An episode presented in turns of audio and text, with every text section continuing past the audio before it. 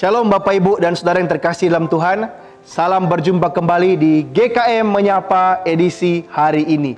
Bapak Ibu dan Saudara yang terkasih, izinkan saya untuk mengutip sebuah bagian firman Tuhan untuk setiap kita yang terambil dari dalam Yakobus pasal yang keempat ayat yang ke-15.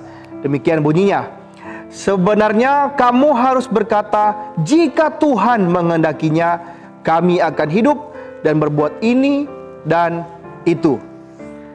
Bapak, Ibu, dan Saudara yang terkasih dalam Tuhan, Alkisah ada dua orang petualang yang akan melakukan pendakian Gunung Everest. Seperti umumnya banyak petualang menaklukkan gunung tertinggi dunia ini adalah impian tertinggi dari mereka berdua. Namun mereka ini sebenarnya bukanlah orang-orang yang pertama kali mendaki gunung tersebut.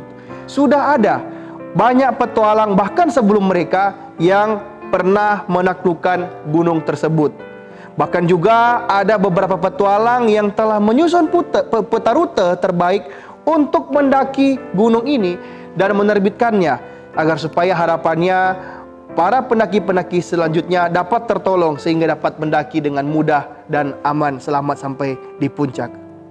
Nah, meskipun demikian Saudara, salah satu dari dua petualang ini memberanikan diri untuk nekat mendaki Gunung Everest tanpa mengandalkan peta rute tersebut. Dia berkata, "Wah, petualang sejati tidak membutuhkan bantuan orang lain. Biarlah alam yang menjadi sahabat pribadi saya."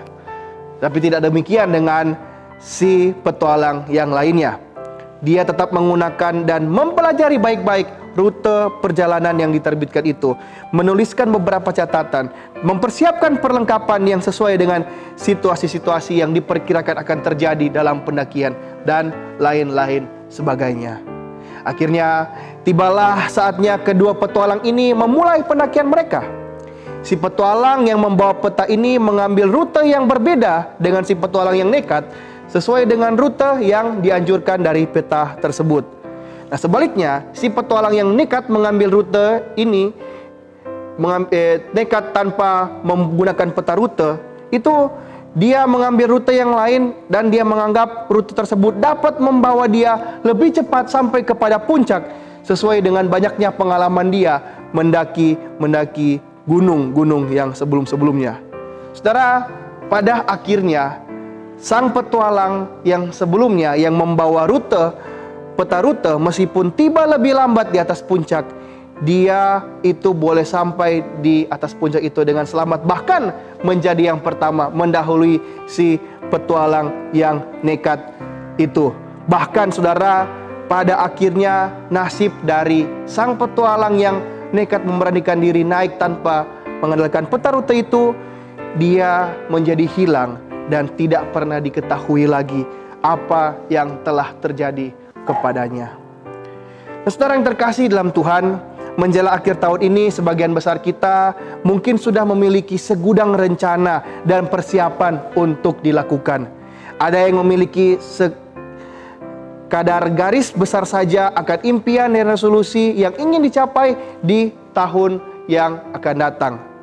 Ada juga yang merasa biasa-biasa saja, membawa diri dengan santai masuk ke tahun baru, baik itu siap maupun siap, toh harus masuk di tahun baru juga.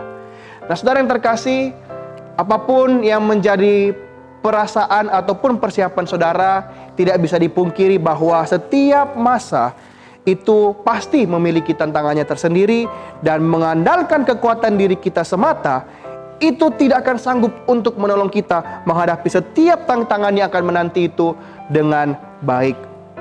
Karena itu saudara yang terkasih firman Tuhan pada hari ini mengingatkan kembali setiap kita, mengajak kita setiap untuk kembali datang kepada Dia setiap kali sebelum kita memulai segala sesuatu. Yakobus mengingatkan jemaatnya untuk tidak melupakan Tuhan dalam segala perencanaan hidup mereka.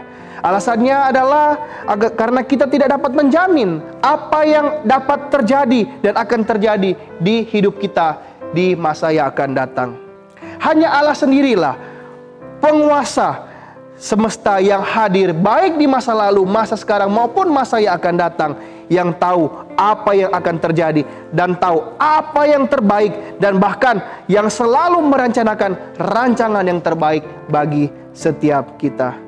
Dan itulah sebabnya saudara, bertanya dan mencari kehendak Dia setiap waktu, baik melalui doa maupun pembacaan firman Tuhan sebelum memulai segala sesuatu, adalah pilihan terbaik yang tersedia bagi kita, manusia yang berdosa dan terbatas, untuk memulai langkah kita menuju sebuah tahap atau sebuah masa yang baru. Mari, saudara, kita mengandalkan Tuhan dalam setiap perencanaan hidup kita, baik itu untuk pribadi untuk keluarga kita, untuk usaha pekerjaan kita, hingga pelayanan dan kesaksian hidup kita di masa mendatang nanti. Kiranya Tuhan Yesus senantiasa dan selalu menyertai hidup kita, baik dulu, sekarang, maupun di masa yang akan datang. Tuhan Yesus memberkati. Amin.